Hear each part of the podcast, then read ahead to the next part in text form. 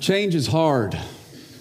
Change is especially hard when you have a routine, a system, or a way of doing things that is disrupted not by your choice. Change is a little bit easier when you're choosing to do it, but when someone else is making that choice for you, it's not easy.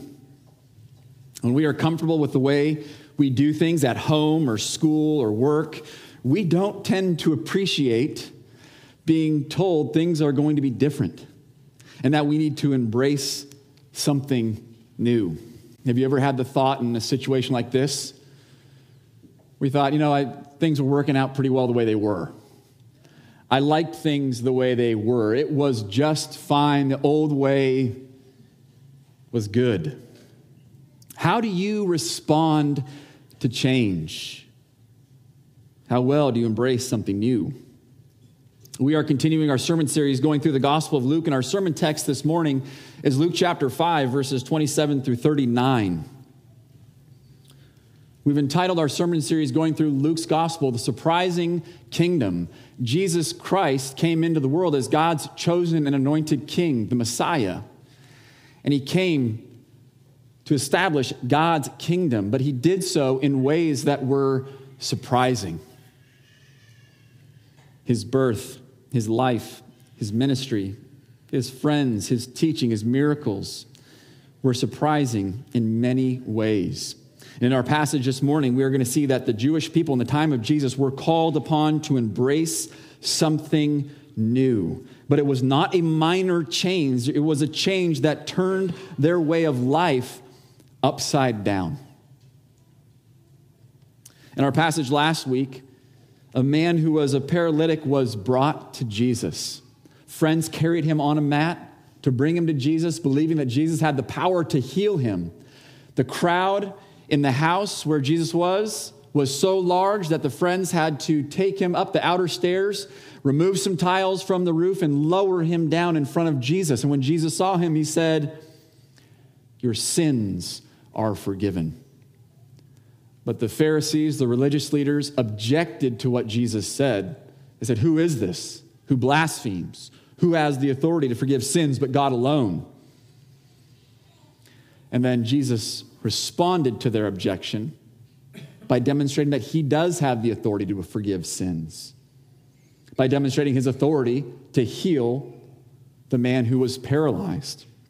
And so there's this pattern of Jesus taking an action, the religious leaders objecting, and then Jesus responding to the objection. We are going to see that pattern repeat a couple of times in our passage this morning, followed by a parable that sheds light on who Jesus is and the nature of his ministry. I'm going to read Luke chapter 5, verses 27 through 39, and I encourage you to follow along.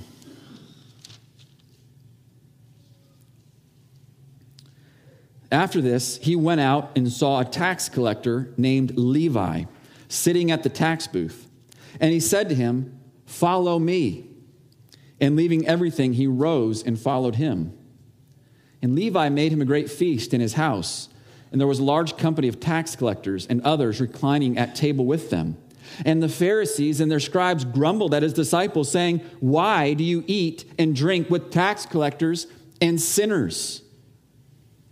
And Jesus answered them Those who are well have no need of a physician, but those who are sick. I have not come to call the righteous, but sinners to repentance. And they said to him, The disciples of John fast often and offer prayers, and so do the disciples of the Pharisees. But yours eat and drink. And Jesus said to them, Can you make wedding guests fast while the bridegroom is with them? The days will come when the bridegroom is taken away from them, and then they will fast in those days.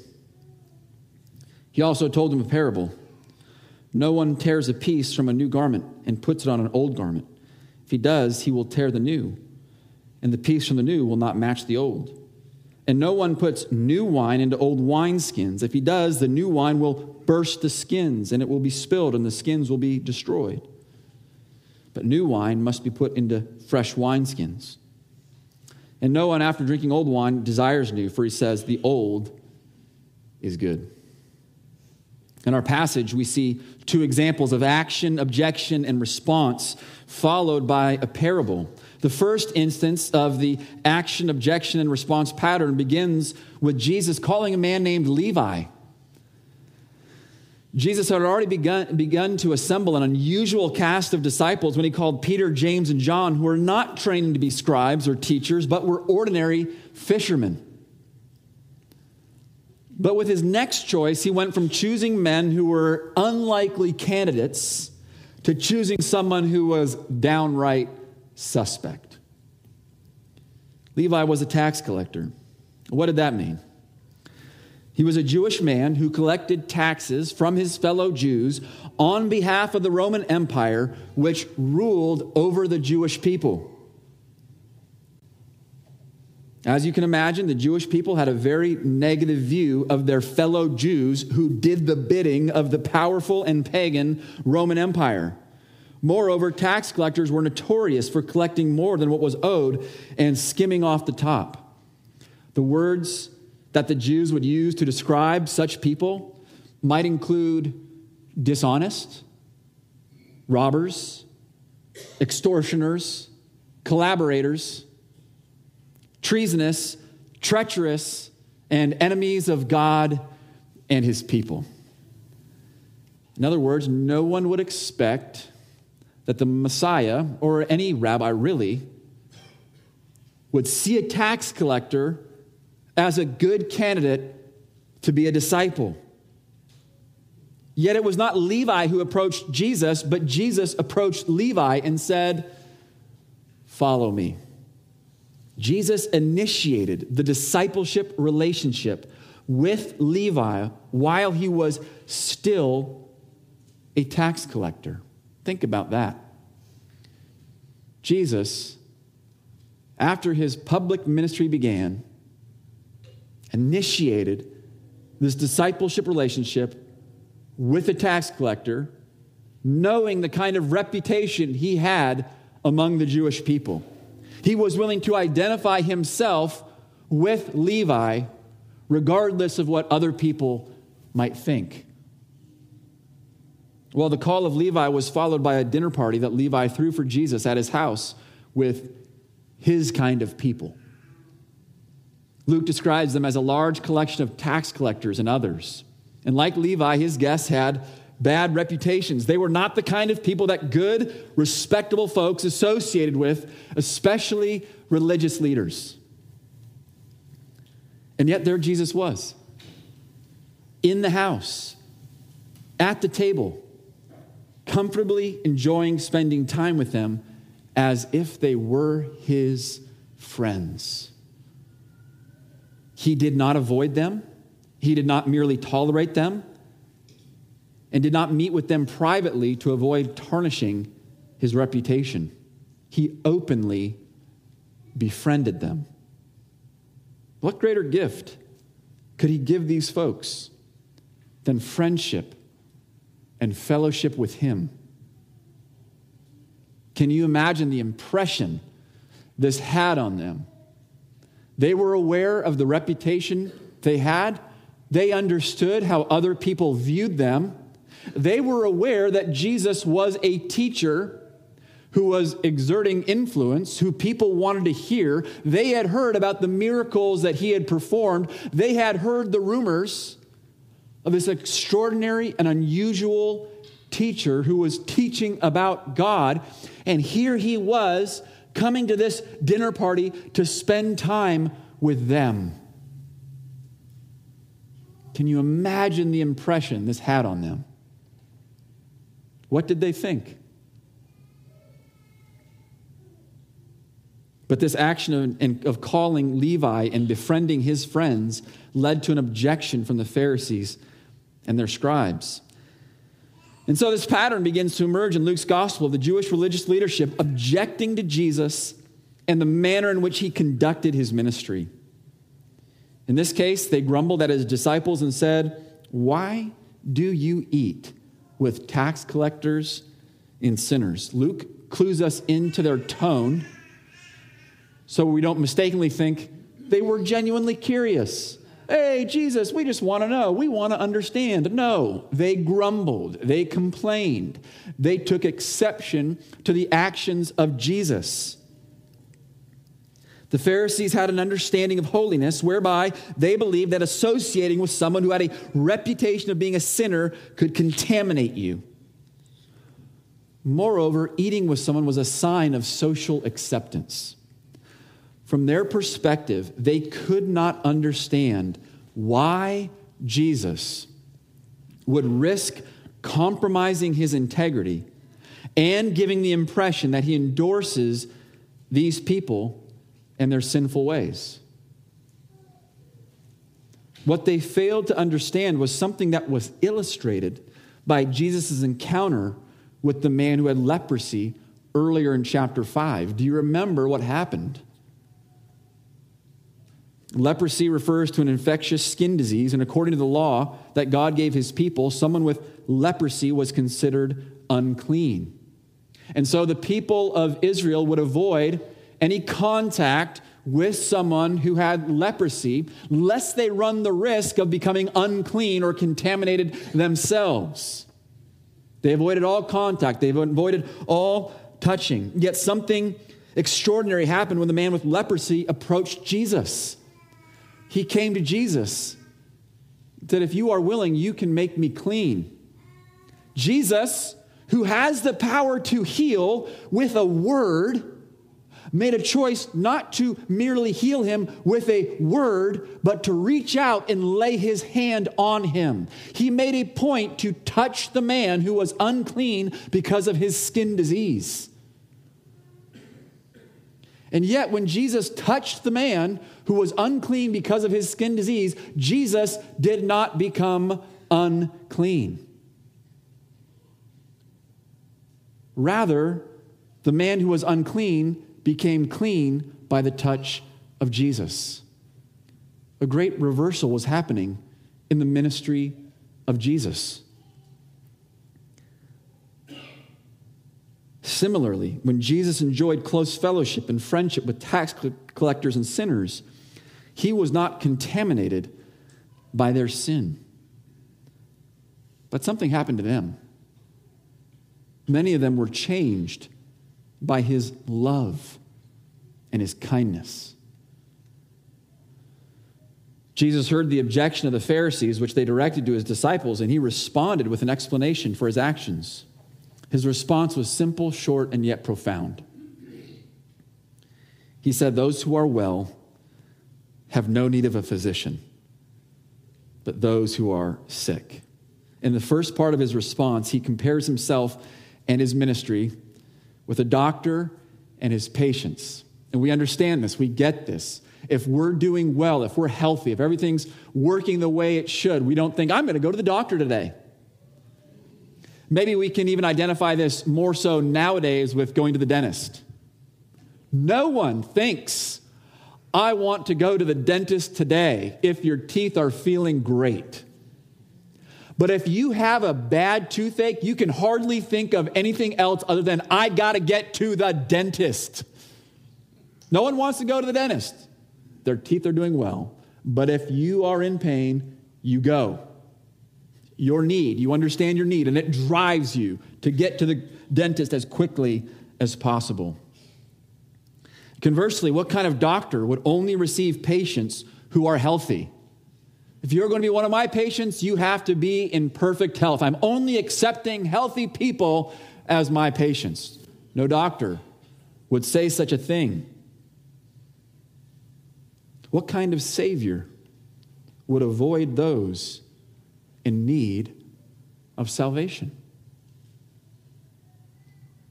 In the second part of his response, he drove his point home when he said, I have not come to call the righteous, but sinners to repentance.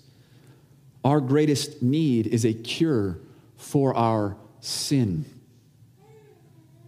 We have already seen in last week's passage that Jesus claimed the authority to forgive all our sin.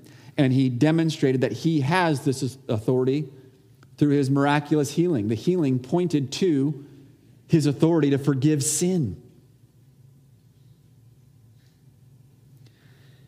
And those who know they are sick go to the doctor. Those who know they are sinners go to the Savior.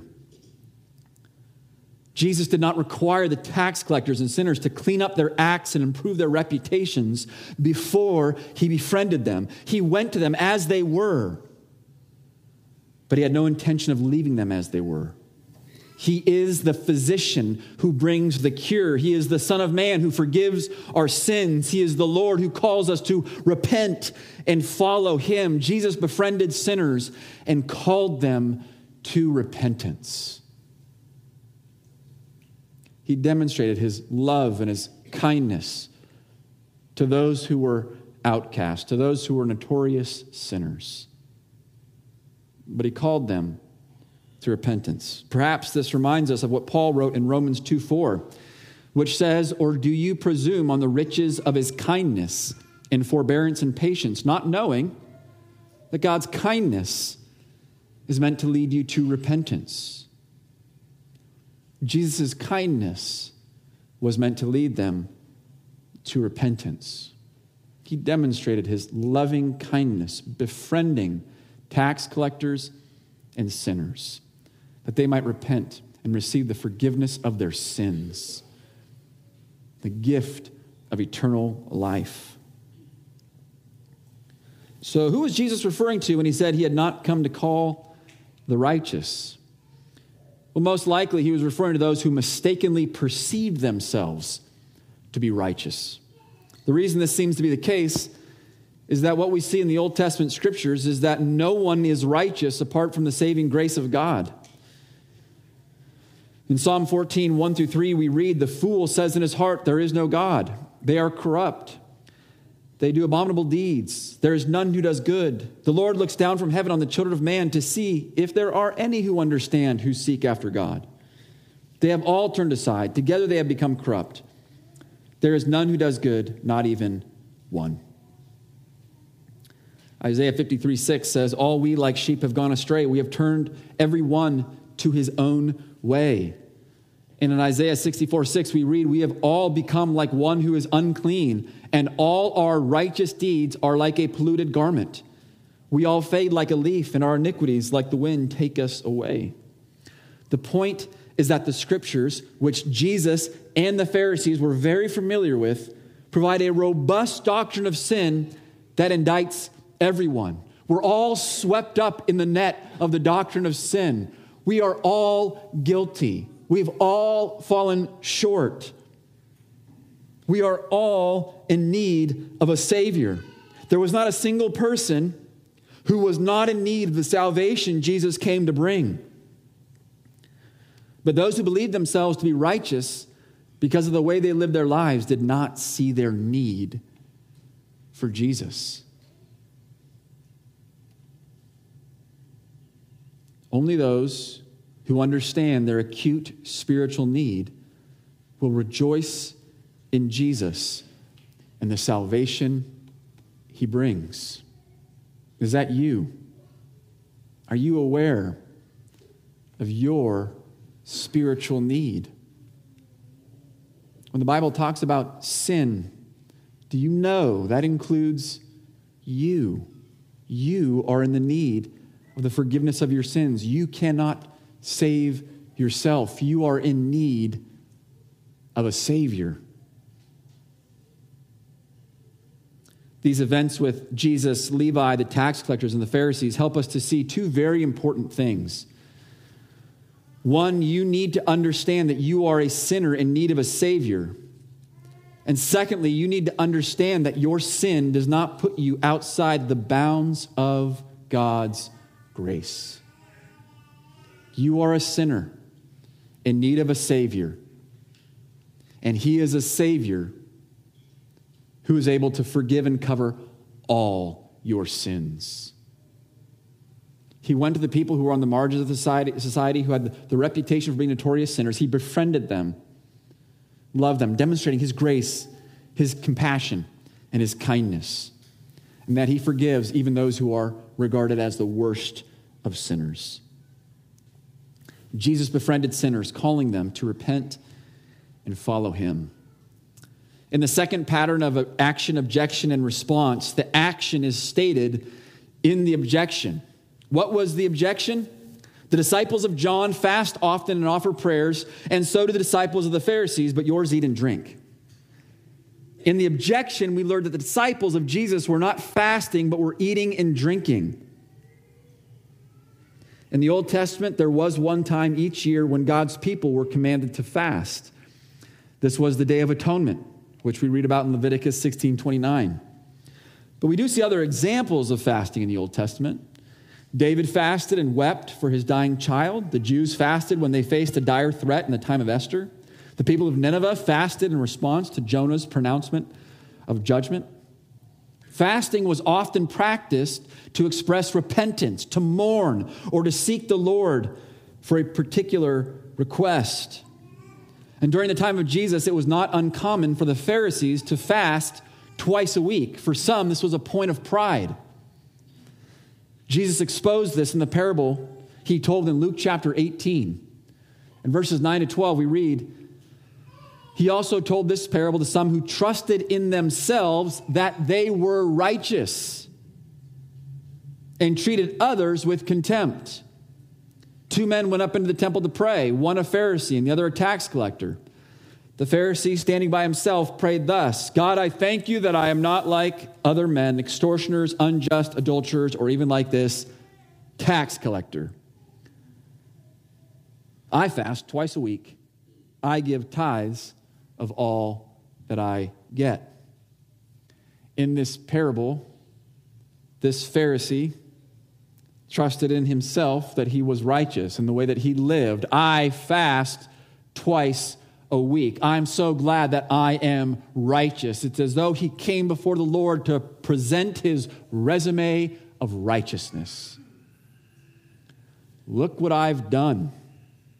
Clearly, they viewed regular fasting as a matter of righteousness. But they did not see the disciples of Jesus fasting. They saw them eating and drinking and going to a feast with sinners. So they said, What gives? You say that you've called people to repentance. And that here you are, you and your disciples, eating and drinking and going and spending time with tax collectors and sinners. So Jesus responded to their objection. Once again, he provided a simple, short, yet profound answer. He compared himself and his presence with his disciples with a bridegroom at a wedding. There are several places in the Old Testament where the Lord is referred to as a bridegroom. Tom Schreiner writes Israel looked forward to the day in which her relationship with God would be restored. The Lord is described as the bridegroom and Israel as the bride, and days of restoration were coming. Isaiah 54, 4 to 8, we read, Fear not, for you will not be ashamed. Be not confounded, for you will not be disgraced.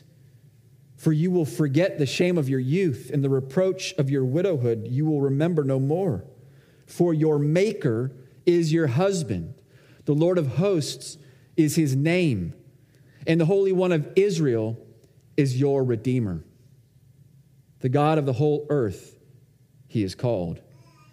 For the Lord has called you like a wife deserted and grieved in spirit, like a wife of youth when she is cast off, says your God.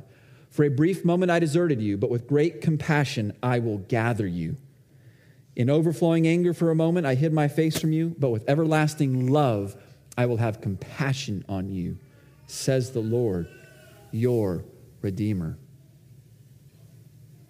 What beautiful imagery here, spoken by the prophet Isaiah, describing the Lord as our husband.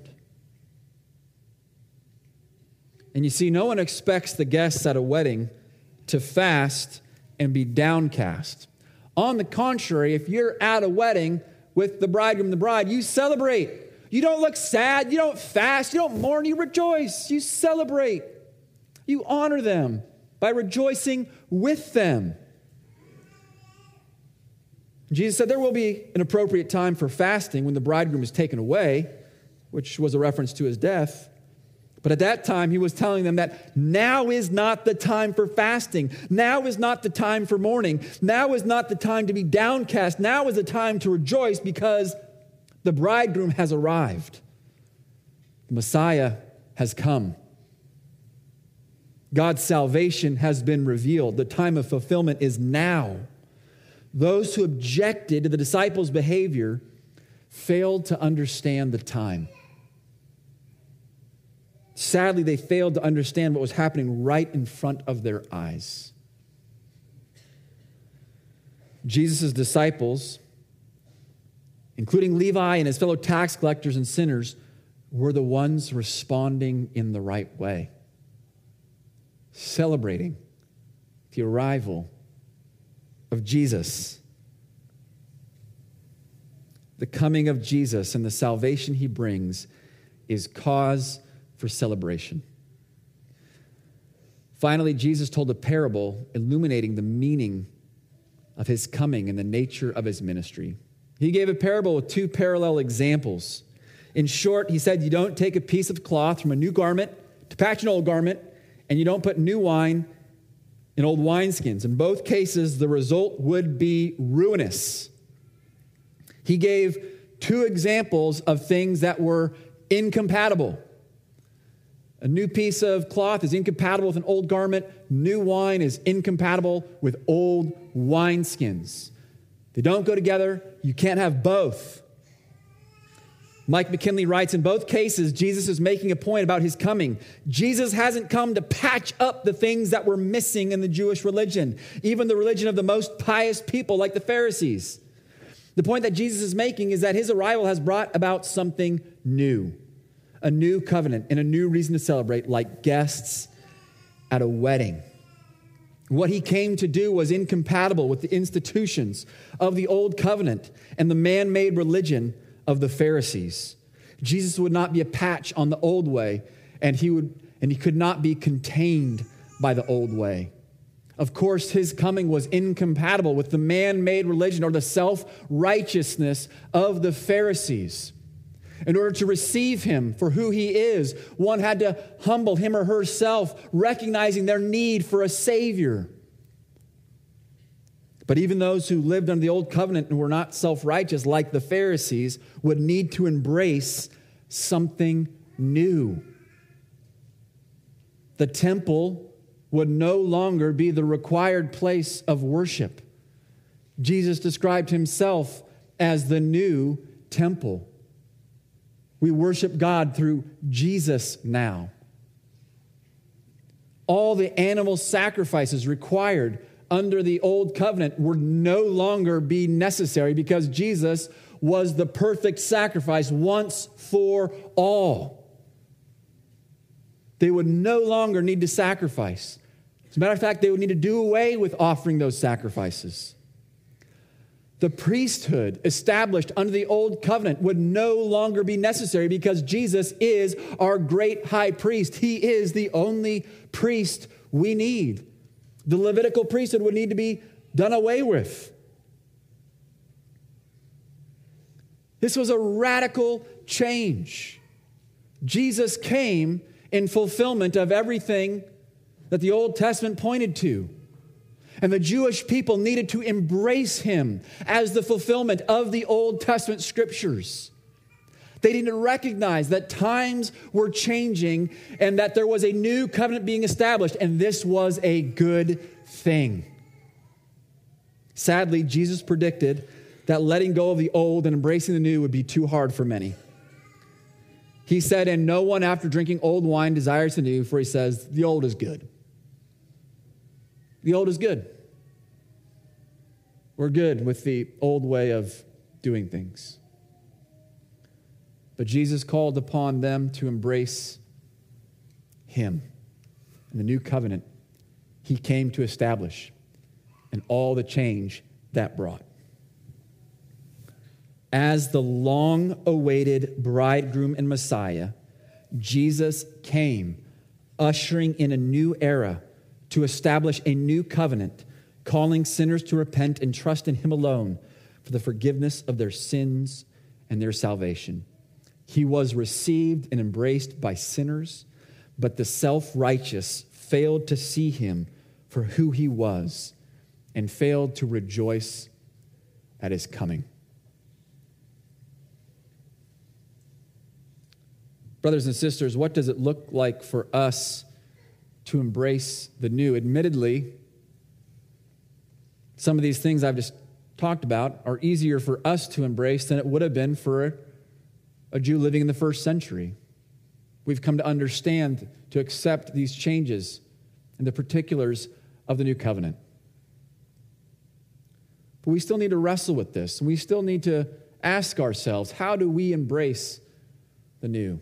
How do we respond to Jesus? Well, I want to suggest three ways we need to respond to Jesus. We need to enjoy his friendship, embrace his heart, and emulate his pattern. First, enjoy his friendship. Jesus was and is a friend of sinners. He gives us the gift of himself, and we will find no greater love and no greater friend than Jesus. We enjoy his friendship when we go to him as sinners, laying down and giving up any and all self righteousness. We go to him as those who are needy, and we go to him confident that he is eager to forgive us and love us. As hard as it is for us to comprehend, he loves us and he treasures us. We see this in the great lengths he has gone to save us, to restore us to himself. He loves us, he values us, he treasures us, and desires communion with us. Friendship with him. Brothers and sisters, embrace this and enjoy this. Enjoy your friendship with Jesus. Do you do so? Are you aware that He is with you, that He loves you, that He cares about you, that He knows you, that He wants you to go to Him with your sins, with your burdens, with your sorrows? He wants you to go to Him knowing that He loves you, that He cares for you. You will find no greater friend than Jesus, who is a friend of sinners. Second, embrace his heart. In our passage and throughout Luke's gospel, we see that Jesus received sinners who came to him and even initiated relationships with sinners. He was accused of being a friend of sinners. He came for the sick. He came to call sinners to repentance. He came to seek and save the lost. He came to bring the wayward back to God. We see the heart of Jesus in Luke's gospel. And we want to have his heart for the lost in our community, in our country, and around the world. It is easy for us to look at the world around us and see everything that is wrong. And there is a lot that is wrong. And that can be burdensome, that can be discouraging, and it can cause us to be angry toward others. But we do not want to allow these things to cause our hearts to become cold, indifferent, hard hearted toward those who are not Christians. We want to be tender hearted, understanding their need to be forgiven of their sins and reconciled to God. We want to have the heart of Christ towards sinners, which we also see in Paul. In Romans 10:1, he said, Brothers, my heart's desire and prayer to God for them is that they may be saved. He was referring to his fellow Jews, many of whom opposed him, mistreated him, and opposed the preaching and the ministry of the gospel. Yet he did not become angry with them. He did not become bitter. His heart toward them is that they would be saved. May that be true of us. May we be tenderhearted toward those who do not know the Lord. May our prayer for them and desire be that they will be saved, even when they make our lives more difficult. Finally, emulate his pattern. Jesus was comfortable in settings where he enjoyed fellowship with people who had a reputation for being sinners. He didn't feel threatened or uneasy. He loved and befriended them without compromising his integrity or watering down the truth. He befriended them while pointing them to their need to repent and receive the forgiveness of their sins. As those who bear the name of Christ, we want to do the same. Are you able to befriend people who believe and live differently than you? Are you able to do so without worrying about what they think about you? Are you able to focus on loving them rather than gaining their approval? Just as Jesus befriended us as sinners, calling us to repentance and forgiving our sins, so too we are to befriend other sinners and point them to Jesus. And this may make us uncomfortable, and following Jesus should make us uncomfortable. It should challenge us, it should stretch us. Knowing that Jesus made a lot of people uncomfortable. But that is good news. It is good news for us. It is good news for us that he came to, to seek and to save the lost, that he came to call sinners to repentance, that he came to heal the sick. Brothers and sisters, when we understand our need for Jesus and go to him, we are changed and transformed. And it changes our hearts toward others. May this be true of us. Let's pray.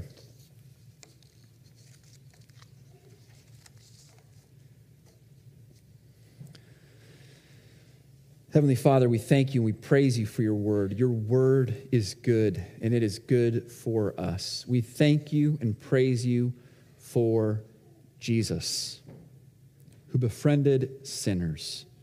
We are sinners. We are sinners in need of a Savior. We thank you that Jesus is mighty to save, that he has the authority to forgive all our sins. So we pray that we will be those who go to Jesus with all our sins, with all our sorrows, to receive the mercy, the compassion, the loving kindness that we need. We pray that our hearts will be changed and transformed, that we too will have a heart for sinners, just as our Lord and Savior Jesus Christ does. We pray these things in Jesus' name. Amen.